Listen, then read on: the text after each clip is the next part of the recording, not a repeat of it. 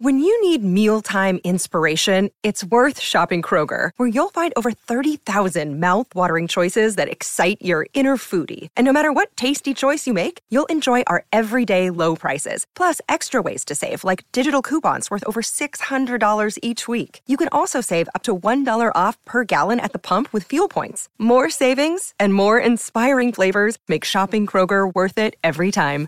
Kroger, fresh for everyone. Fuel restrictions apply.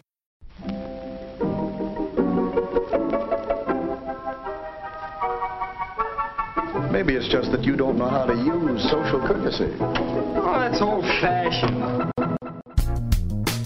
Watch how Lizzie Post and Dan Post Senning act as host and hostess. They know that courtesy means showing respect, thinking of the other person, real friendliness. Hello! And welcome to Awesome Etiquette. Where we explore modern etiquette through the lens of consideration, respect, and honesty. On today's show, we take your questions on a coworker's cologne conundrum, asking others to respect your parenting choices, being invited after the fact, and being shamed for adopting a purebred dog. For awesome etiquette sustaining members, our question about who's invited to the shower versus who's invited to the ceremony. Plus, your most excellent feedback, etiquette salute, and a postscript on Number six in our most searched topics addressing wedding invitations. all that coming up. Awesome Etiquette comes to you from the studios of Vermont Public Radio and is proud to be produced in Burlington, Vermont by the Emily Post Institute. I'm Lizzie Post. And I'm Dan Post Senning. And I'm back from Stationery Show. Welcome back. Actually, like a week and a half ago, but the way recording has gone. Magic of I know. internet radio podcast. Welcome Funky, back. awesome etiquette time zone, the warp that we live in. First of all, it's just really fun to return to a trade show because you got to know people last time. They're there this time. You get to know new faces. Everybody's in different places, so you get to know new neighbors. It was really a lot of fun. Uh, I was next to Smudge. They were really cool, Smudge Ink. I really like their letterpress. And we met some other really, really great folks too. But it was good to see people react well to the. Emily Post line. and get to the part. I mean, I appreciate your focus on the relationships, the friendships, the people, but people liked Emily Post Stationery. People liked the Emily Post greeting card line along with the gift tags and the place cards. They were really drawn to the crawling sweet pea vine, which is one of the, the designs that has kind of like a, a purpley blue and pink coloring to it. But it was really cool just to see people say, Oh, that makes so much sense. Or like, of course you guys would have a greeting card line. That was really fun. I can only imagine your sense of satisfaction Yeah. because I know Emily Post Stationery has been something you've wanted, envisioned, thought would be perfect for a long time, and to to see physical product in front of you, to see people get to pick it up and ask you about it, and you get to tell them about it, must have been really satisfying. It was really fun. It was really fun. And it was also really funny because it was the classic.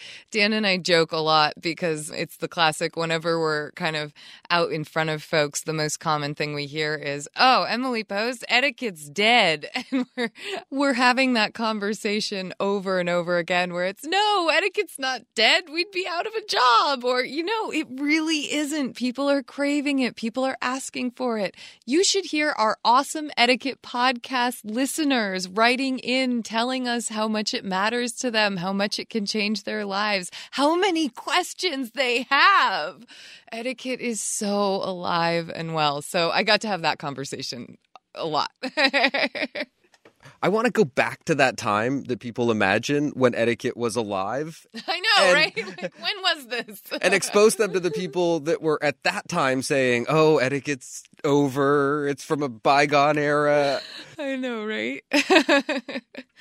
it was a ton of fun. It was really great to be back with a lot of good friends. It was really wonderful to connect people to Emily Post again, to get the 19th edition into people's hands, to get higher etiquette into people's hands, to talk about all the children's books that we have with folks. A lot of po- folks, especially in the gift realm, um, you know, who have retail stores where it's a lot of gifting, they love having gifts that grandparents can give to grandkids. And our Guide to Good Manners and Gift of Good Manners are really good books in that category. So Here's a risky question. Yeah, okay. The last time Okay. you went to a stationery show, Yeah. we ended up doing a stationery line with a partner. Oh, yes. Anything new brewing, percolating? Uh, let's just say I I made some really great friends, and I think that the Emily Post audience would be really really glad if if there were some collaborations. So I am really excited to talk to some of the folks that I met. I don't want to jump the gun though, not having had any follow up meetings yet. I wanna I wanna be respectful, so I'll play that card. Stay tuned. Stay tuned. There's going to be a lot of exciting things coming from Emily Post. And don't forget to keep an eye out for the Isa Salazar uh, line that we have, the Emily Post Garden Collection. I'm really excited about it. Well, thank you for sharing. Thank you for bringing Emily Post to New York and coming back again to do this show. Absolutely. Speaking of which, Let's get to it. let's do some questions. Awesome Etiquette is here to answer your questions. You can email them to awesomeetiquette at emilypost.com. Leave a voicemail or text at 802-858-KIND. That's 802-858-5463. Or reach us on social media. On Twitter, we're at Emily Post Inst. On Instagram, we are at Emily Post Institute. On Facebook, we're Awesome Etiquette. Just remember to use the hashtag Awesome Etiquette with your social media post so that we know you want your question on the show.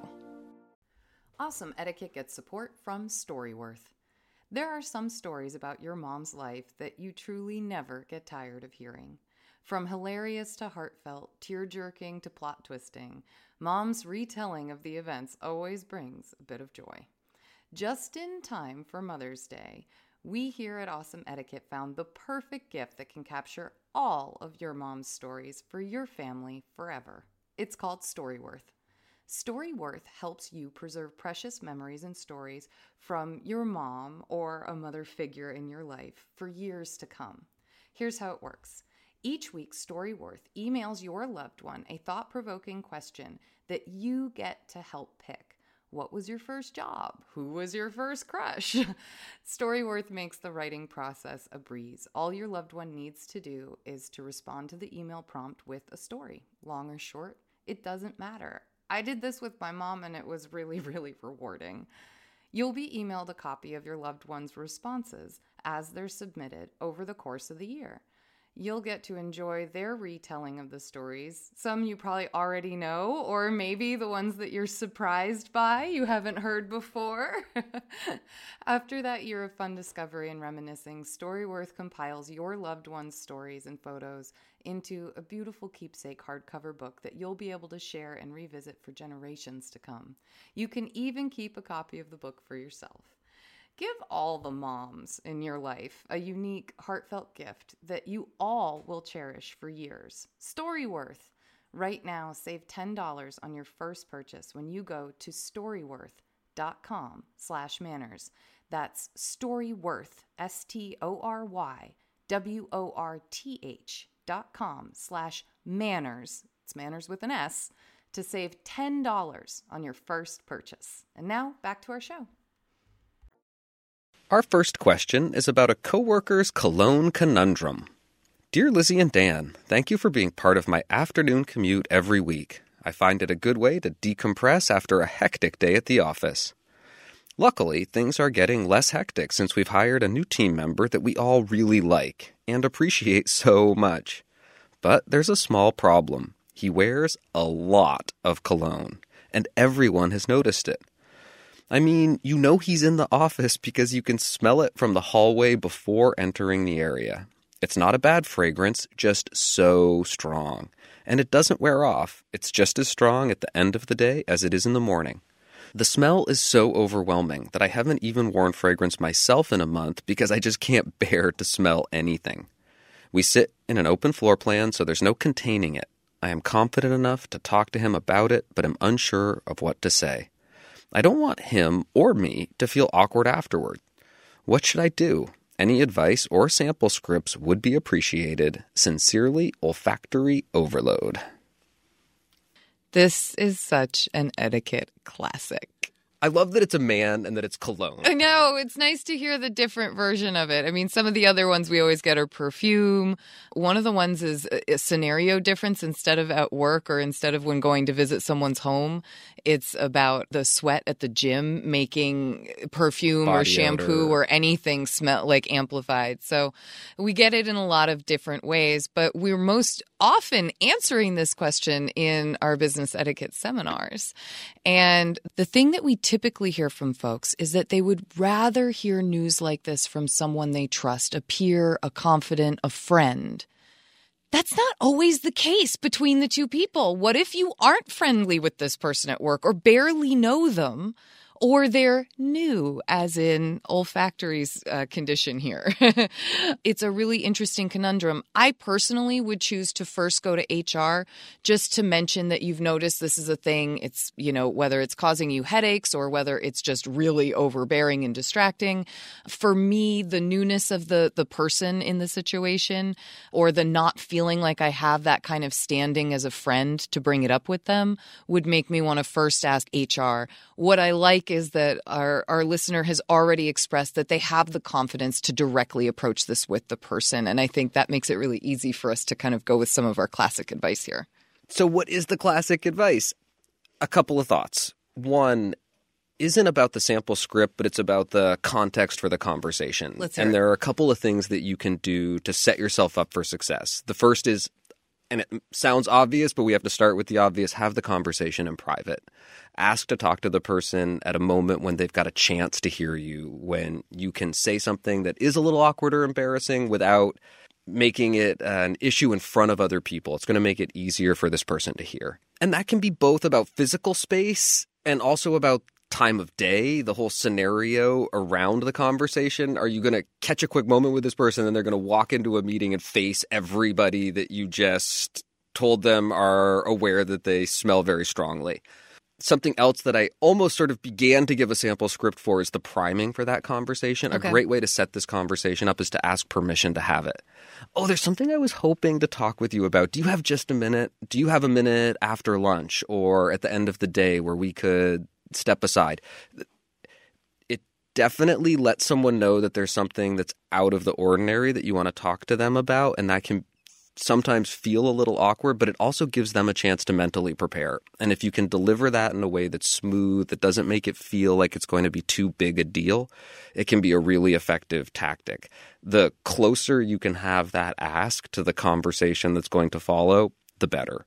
So, you know, there was something I was hoping to talk about. Do you have a minute? Could you take a walk with me down the hall for a second? Those are all sort of quick turnarounds to that conversation that are going to both give that new person a chance to give you permission to have it and also not cause them too much anxiety while they wait for that conversation. So, what do you say? Now you're into that conversation, you're curious about a sample script. My best advice is to be explicit about your good intentions. I love the setup in the question where you say, We really appreciate this new person. It's made our life so much easier to have them around. It's really reduced the workload on everyone. Say these things to that person. It is so good to have you here. It is such a relief to have someone in that chair doing that job. It's really freed me up in other ways. Be explicit about the good things. Also, say things like, I really care about your success here. I want you to do well here. I hope that this is helpful for you as you get acclimated here. Don't assume that they already know your good intentions. Be explicit with them. When it comes to addressing the issue itself, you want to be clear and direct. There is a tendency often to try to skate or dance around a difficult or awkward conversation. And if you've made the commitment to have it, you also want to say the thing in a way that they can hear it and they know what you're talking about. A good way to introduce that direct comment is to say something like, If the shoe were on the other foot, I hope you'd feel comfortable talking to me about something like this. This is about scents in the office. I've noticed that you wear a cologne and I can really smell it. And it's strong enough that I've stopped wearing any scents myself because I've noticed I'm having a reaction to it.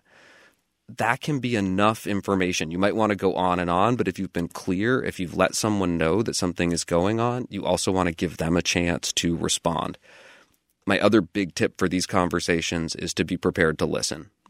Be prepared for the other person to respond with surprise.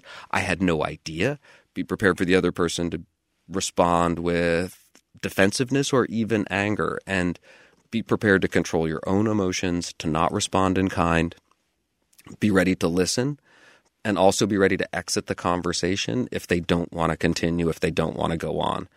It can be a good idea to also have a few ideas about things that might help if the person wants to have that conversation as well. I had no idea, really? What do you think would be okay? D- d- does anybody around here wear perfume or cologne? Yes, but maybe not quite as much, or generally this is a, a scent free office. And this is where having had a conversation with HR or a supervisor ahead of time, or just knowing the policy can be really helpful. So that's my TikTok for a conversation like this. These are sort of the the, the blunt force elements that I think about as I go in. But Totally. you've got to keep your wits about you. You've got to be situationally aware. You've got to read the other person and be prepared to soften, maneuver, go a different direction. These are difficult conversations precisely because you're not exactly sure how they're going to go. Master of sample scripts. Other ideas? So I like where you talk about that you want to ex- explain your intentions, and you also want to let someone know that if the shoe was on the other foot, this is this is how you'd hope to handle. I think those are two really key elements.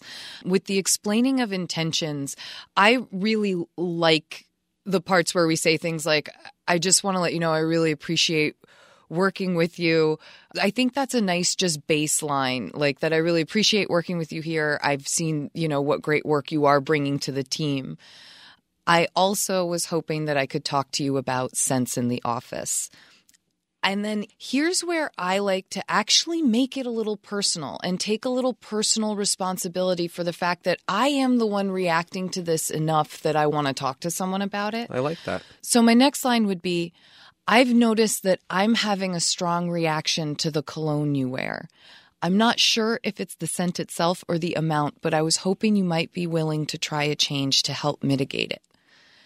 And I think that that's you're asking for someone's buy in. You're saying, this is something that's affecting me. I don't really know which part of it is the, if, if it's just the aroma or if it's the amount of the aroma, but it is strong. And I would love to find a way to make this work. And this is why we call you the master of sample scripts.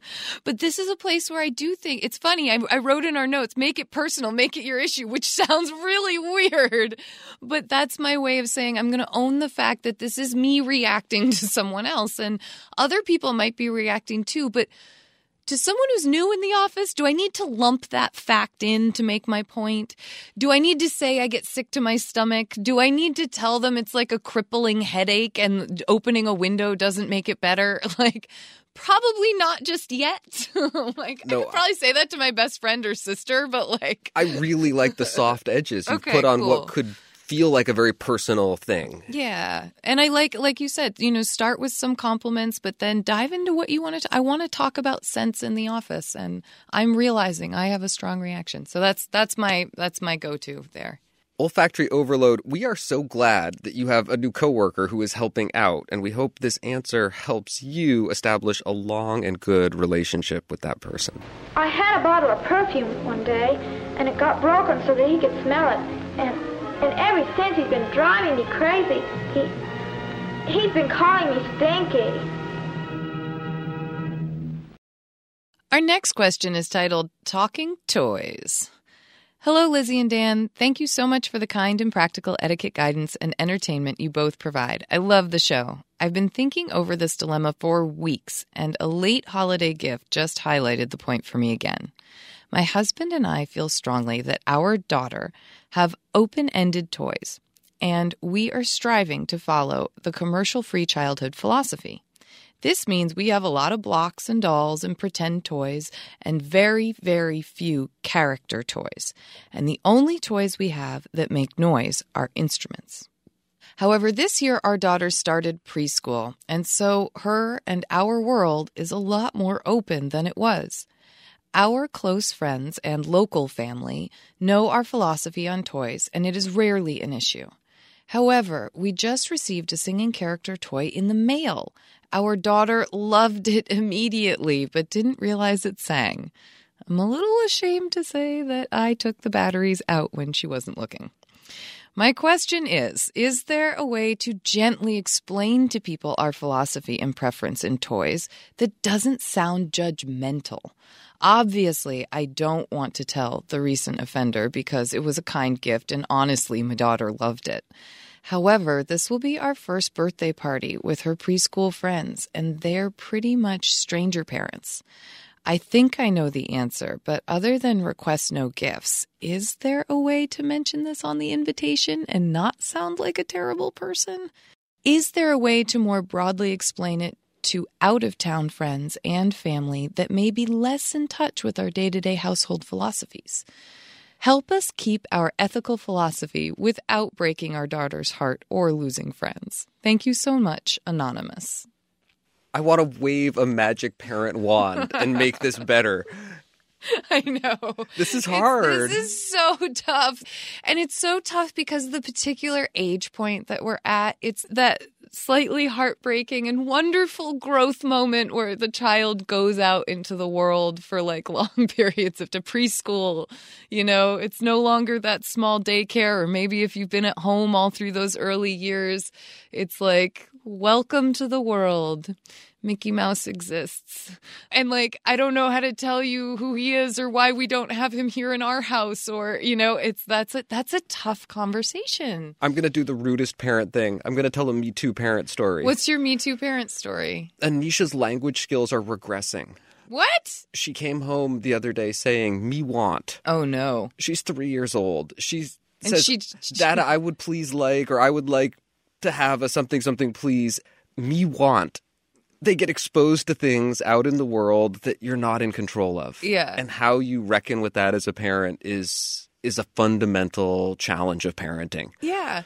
in this particular question, we're dealing with etiquette around gift giving. Yeah. And the nice thing is that there are some parameters around gift giving that can serve as a guide because there's a lot to be learned about how we give and receive gifts that's really important mm-hmm. and can be a vehicle for navigating that difficult question of how we enter that bigger world, that wider world where we don't get to choose every influence or exposure that we face. And we have to deal with the realities that are all around us. And it's true for three year olds in the same way it's true for us as grown ups. So we're going to work on a three year old version of that problem here.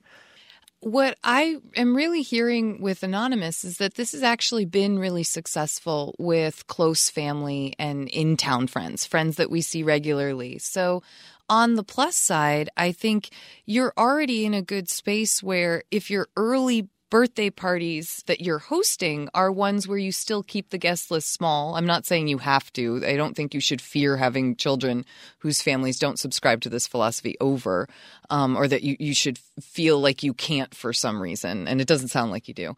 But it is sort of that. I think for, for right now, most of the gifts and parties have been from that smaller group. And now the question is if you were going to have a whole class party, how do you explain that to other parents? I think my first etiquette answer is you don't do it on the invitation, that you don't make mentions of gifts on invitations except for the no gifts, please. And at children's parties, that's really, it's not something you hear us recommending. We actually do think gifts are an excellent part of children's birthday parties, that it's a wonderful opportunity to teach. So I think that if you want your child to learn about gift giving in a party experience like that, then don't say no gifts, please. My thought is that this is something you would talk with parents about when they RSVP. And I would put my phone number as the RSVP, and hopefully parents will call. And I think that you go after this as a if people ask about gifts, then you state your philosophy, and that's your door in.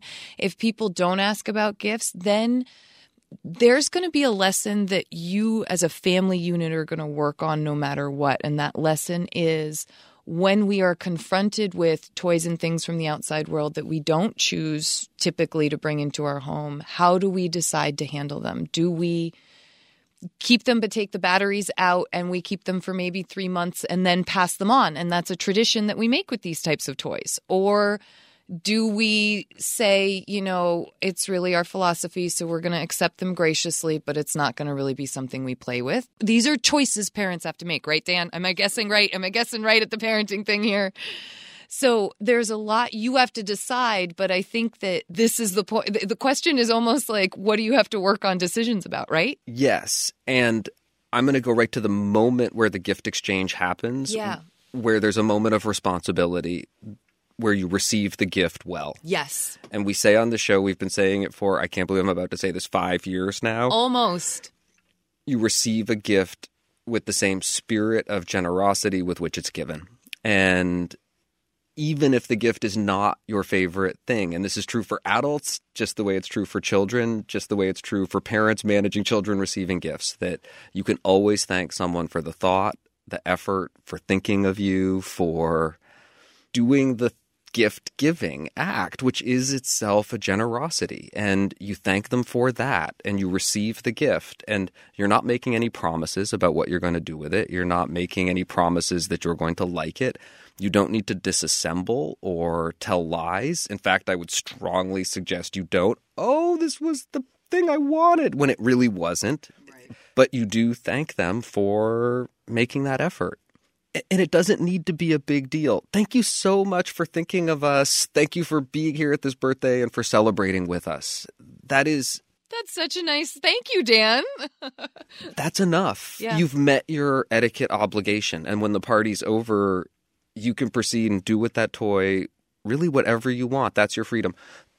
I also liked how Lizzie opened up the possibility of having a discussion with other parents ahead of time. That you look for that moment of opportunity after the RSVP. And this is one of those places where, as a parent, you have a little more latitude because parents do get to set some terms and parameters yeah. around exposure for their kids. And Absolutely. sometimes that's video games of yep. a certain nature or media of a certain nature. In this case, toys that teach characters it, it, can really be wherever you make the line.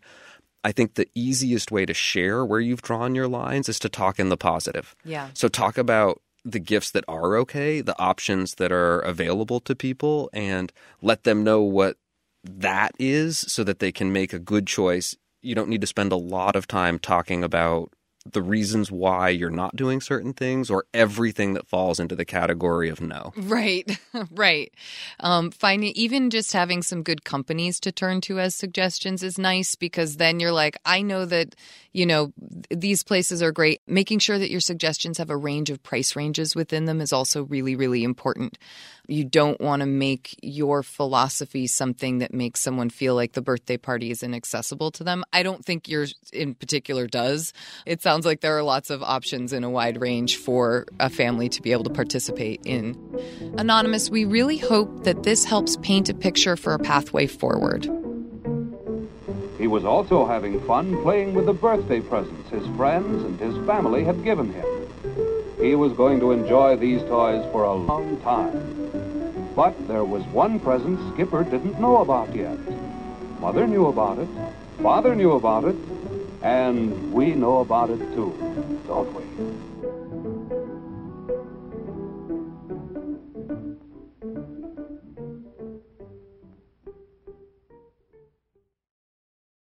Our next question is about an awkward afterthought. Dear Lizzie and Dan, a few months ago I was put in a sticky situation, and although I hope to not experience anything like it again, I would like your feedback on what I should have done. My long term boyfriend is one of two adult siblings, his sister living in another country, and the two of us living together.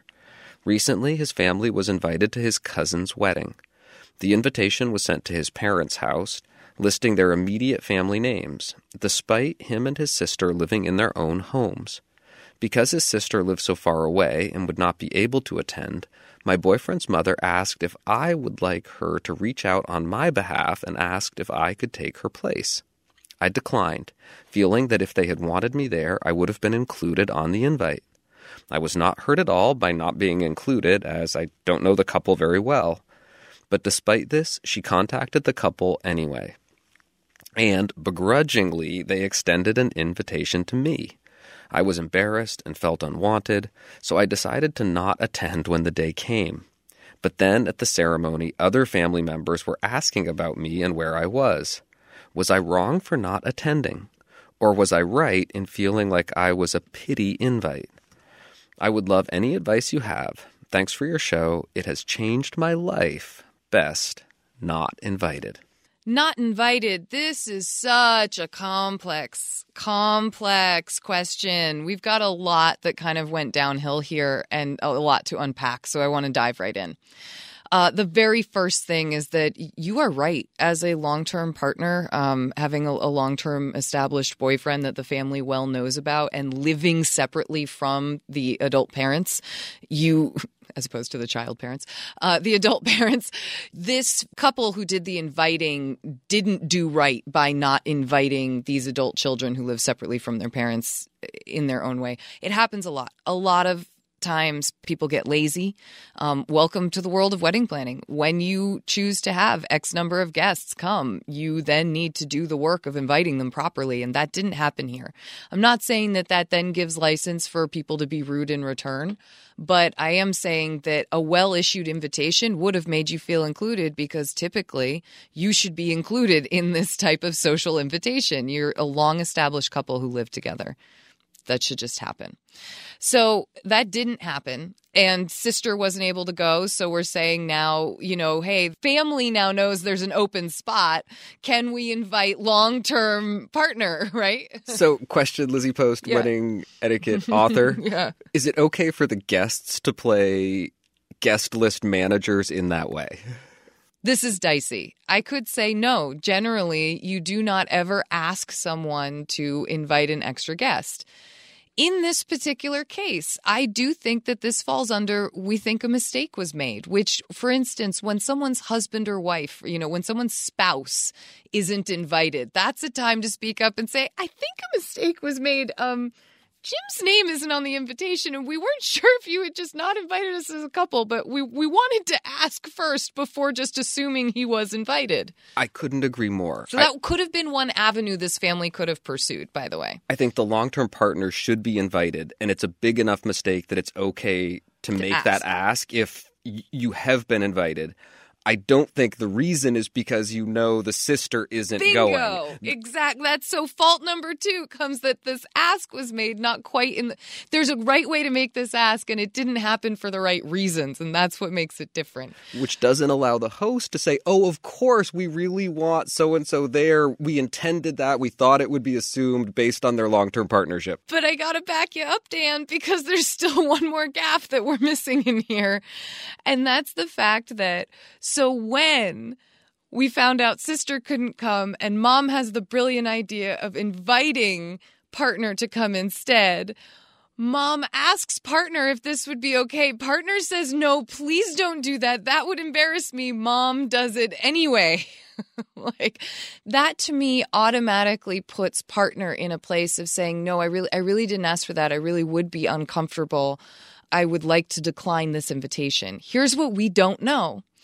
When mom asked and cousins begrudgingly said that they would invite the partner, I don't know how we know that was begrudgingly. I don't know what was said, what was done, or if that's just an assumption because it's easy to feel like that assumption is is right to make and a lot of people make it and it shouldn't be made.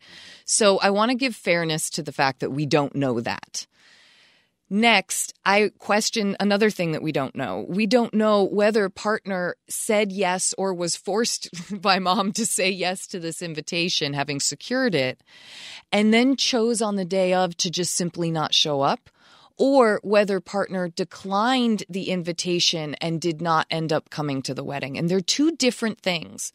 One is more on a path of reasonable etiquette of this invitation has now been forced upon you and you're really saying no, I'm really going to put up my boundary and say I'm not going to go.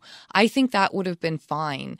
I don't think it's the maybe the best uh, olive branch and and way to just simply join a family and be part of things and go for it and kind of put the slight behind you, you know.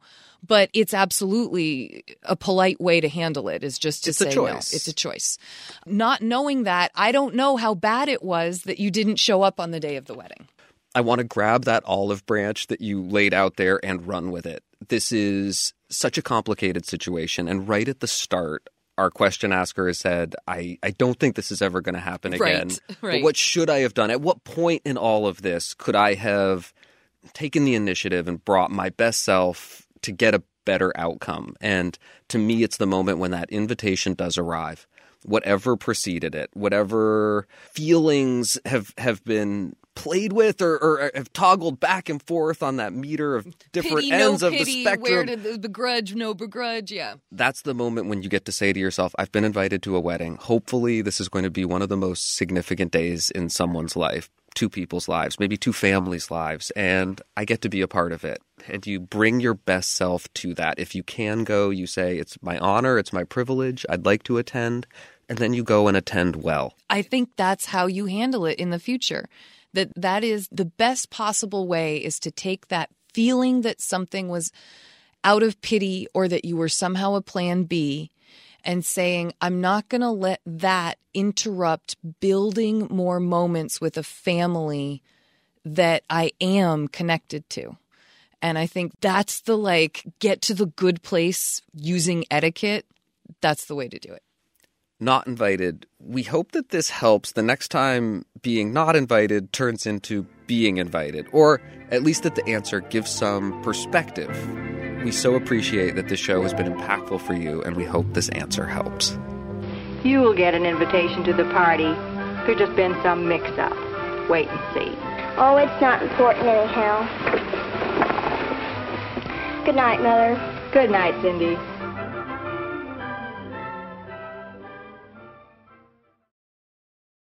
Our next question is titled Doggy Downer. Hello, Lizzie and Daniel. Perhaps you can help me with a new problem. I have just welcomed my third purebred Vizsla puppy into my life. I have had two others and really love the breed. However, this time around, I am being puppy shamed. People are lecturing me on the importance of getting only rescue dogs, and that somehow I am setting a poor example for future dog owners. I am very responsible about my pet ownership, and while I appreciate the intentions of well meaning people, I would like not to have to apologize for my choice in raising Vizslas. Can you help me with some of your remarkably helpful and respectful language to make people comfortable with my lovely pet? Thank you, Audrey. Audrey, I want to send you a message of hope from the recording studios of Vermont Public Radio, where Lizzie Post, a rescue dog owner, is sitting across the table from Daniel Post Senning, a purebred toy poodle owner. And we live in harmony. And I think we're respectful to each other most of the time. I think if any judgment has come over the years between us, it's more on actual style of like training than anything else, or or poten- potentially like competition about the trainability of our two dogs. Oh no, I lose. Raju's terrible. Just terrible. Maybe then competition of who's cuter. But this is a, a real judgment judgment that people experience and that people throw and that has a lot behind it. It's a complex issue. And so right now I've got Sunny in a puppy preschool class and, you know, we go and we learn basics and I basically learn how to be a much better responsible dog person. But one of the things I said was I said, we've got this question coming up on our podcast. I'm curious your thoughts on it to the trainers. And they said, well, you know, we've worked in shelters for years and all types of dogs, purebred and non, can end up as rescue dogs. And I think that's something that people do need to remember. It sounds like you got them from a breeder. I mean, that's what I'm, I'm that isn't explicitly said here, but it's important to know the difference between responsible practices and irresponsible practices in all aspects of dog ownership. There are rescue organizations that aren't the best rescue organizations. There are breeders that are not responsible breeders. I think, you know, one of the biggest things that you can use to turn that conversation around when you feel like it's an attack on your judgment is to talk about how important it is to be aware of where your puppy is coming from and how you're going to be a responsible person to that puppy throughout its lifetime so that it doesn't contribute to you know, overbreeding or pet populations or disease or injury when we think about, you know, dogs that aren't trained and worked with well and then become a problem to other people. So it's a tough conversation to have thrown at you a lot and being someone who has has chosen the path of going it sounds like through a breeder or at least going the purebred route it's a conversation you're going to experience. So I think you want to get comfortable having it and you want to get comfortable finding your confidence in why you choose and work with the people do. My parents had the same breeder for their dogs for years and I love her. I think she's wonderful. I think she's a great person in life. I still choose to adopt rescue dogs because that's where my heart and my joy goes. But Avery and Navy were amazing dogs. And my parents loved getting them from a woman who they knew how she cared for her pups. They knew how responsible she was. They knew what they could expect with dogs from that line. And I think you should have some confidence in making the choice that you're making. And people who are out there listening to this who don't have confidence in that choice, then think about that and think about making a different choice. But I think you can get through the conversation and I think you can open up a lot of realities of the entire world of dog ownership and dog responsibility through what essentially is judgment coming at you. I can't believe we ever had a question on the show called Doggy Downer. I know. because for me, dogs are such expressions of pure love. Joy. And you, as a dog owner, as a dog parent, in quotation marks, I want to um, really applaud you for taking care of that unconditional love in a way that's responsible. And I love the idea of being ready to have that conversation as a way to deflect or get away from the judgment that you're experiencing because that is the good etiquette answer as opposed to challenging someone or responding in kind with similar judgment or with anger or even sadness to that kind of judgment.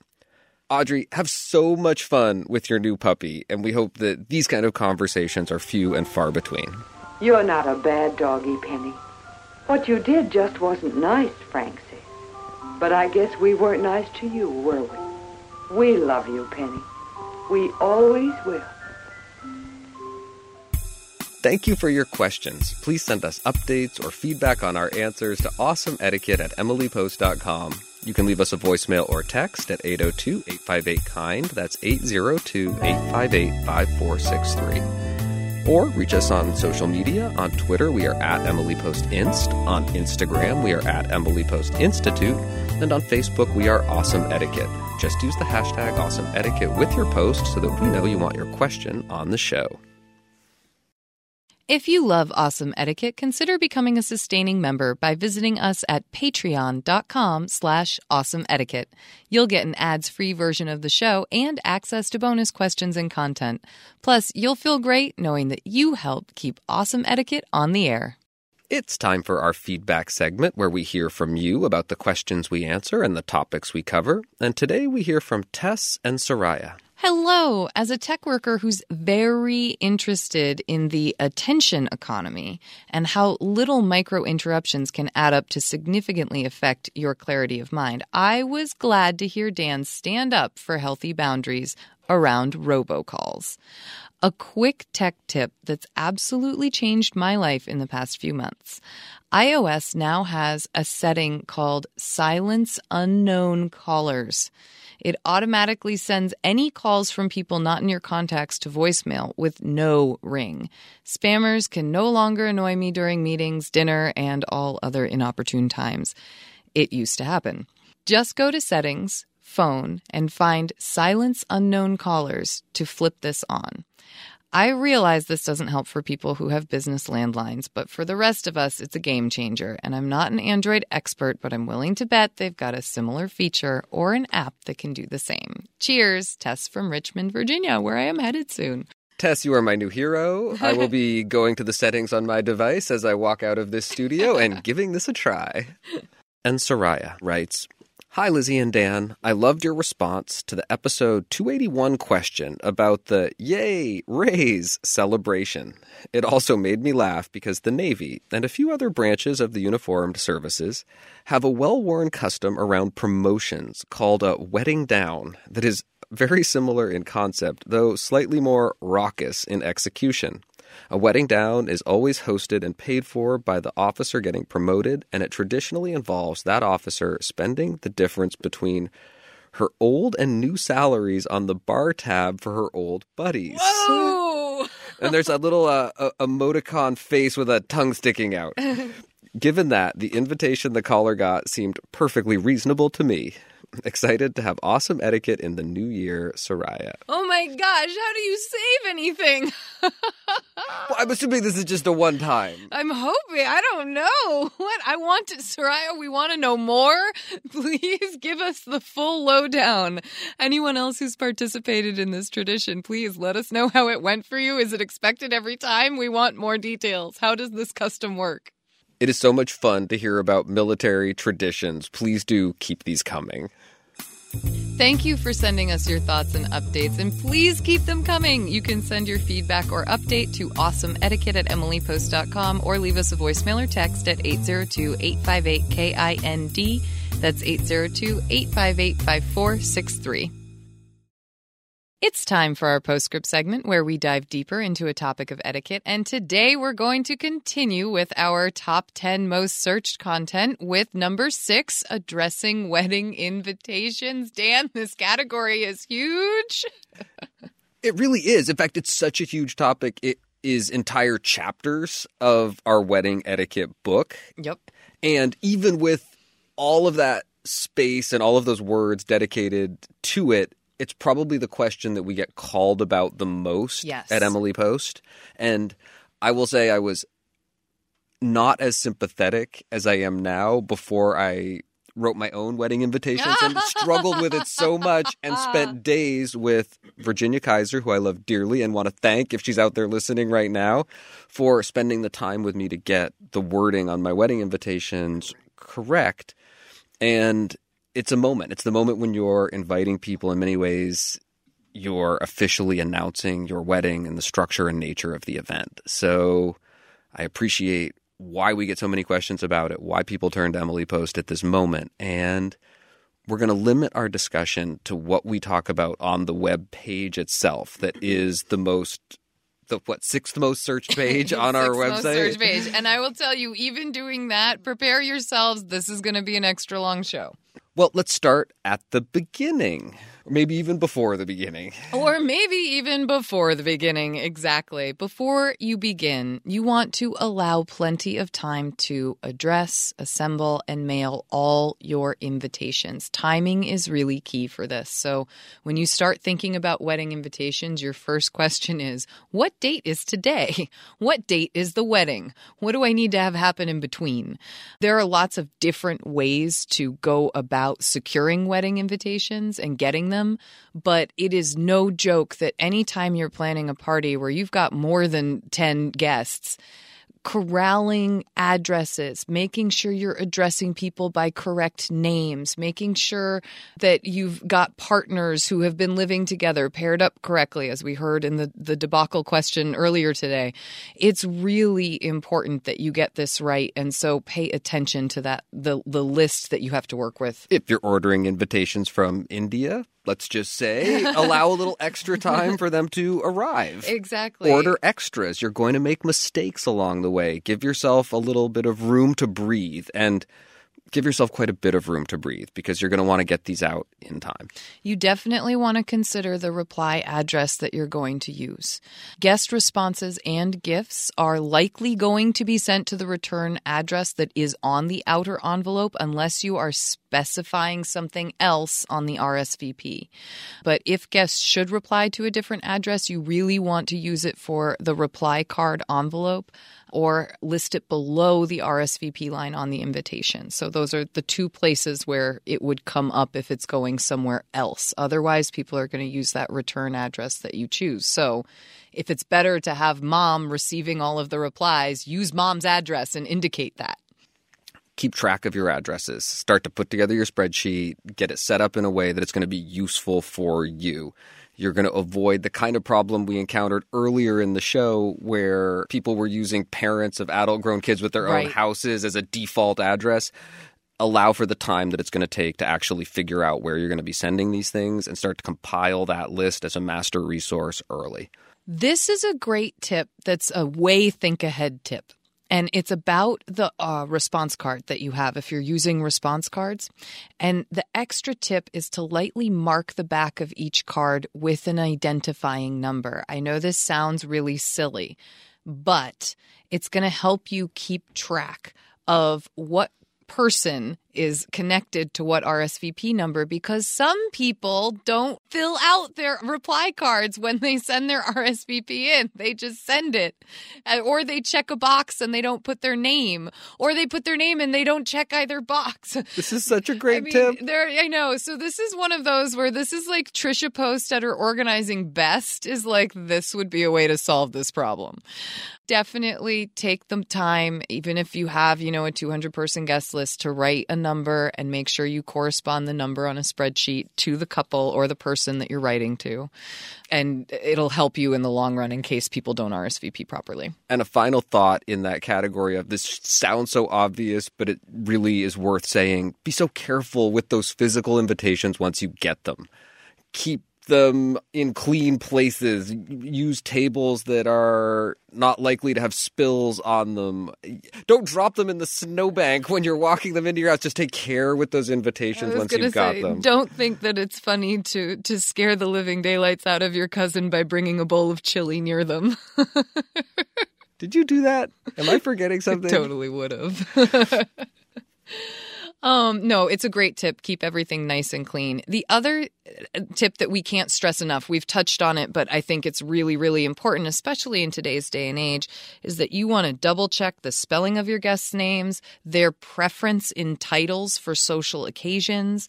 These sort of things you want to have a complete lockdown on and make sure that you know that Pooja does go by Pooja Senning as opposed to Pooja Gupta. It's really important that you get names and titles right. And so asking ahead of time is really, really key.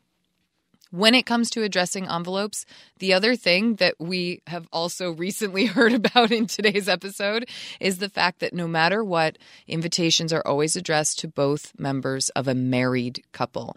We say that this also goes for long established couples. You don't have to have legally participated in marriage for this to be considered a social obligation. You don't just leave Dan's name off because you know Pooja. It's just not the way it goes. As a as a long-term established couple, you are recognized socially as a couple and invited as a couple. Let's talk about inner and outer envelopes. Okay.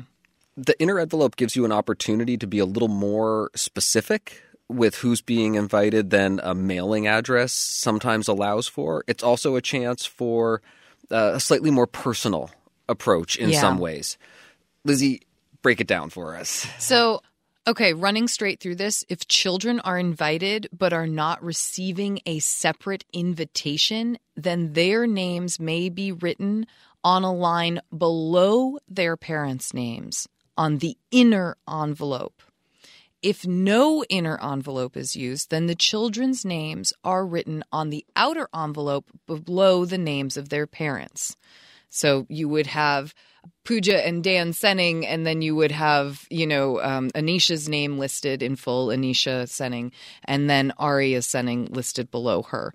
So you typically you put the kids in order of age, but you don't have to. Stacked, not on the same But line. But they're stacked; they're not on the same line.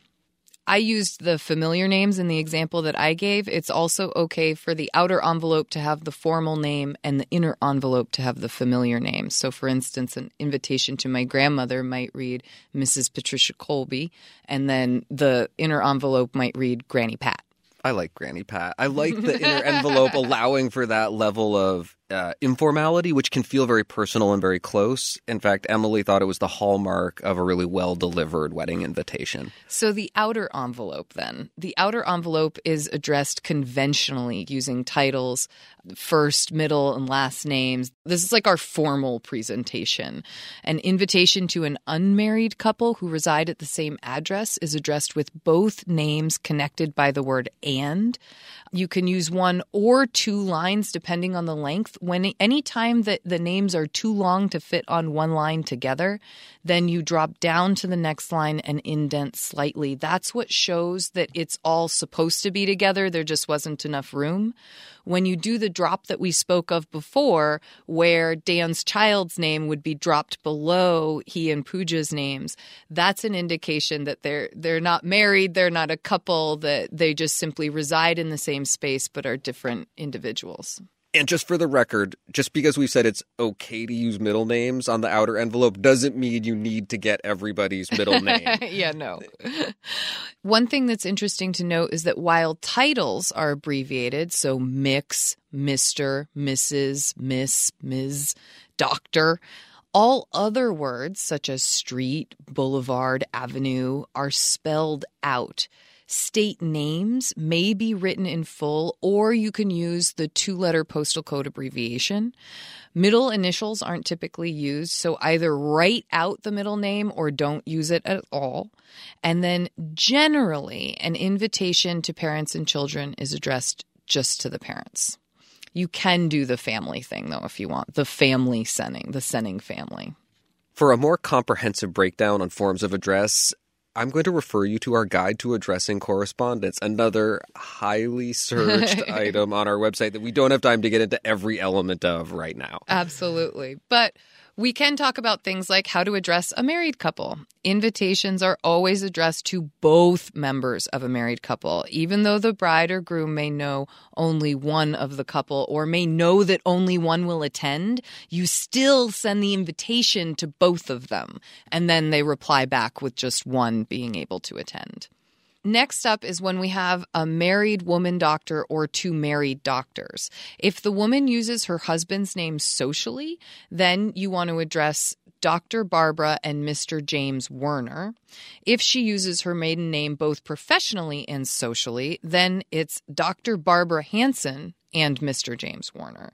And if the husband is also a doctor, the address is either the doctors Werner or doctors Barbara and Robert Werner.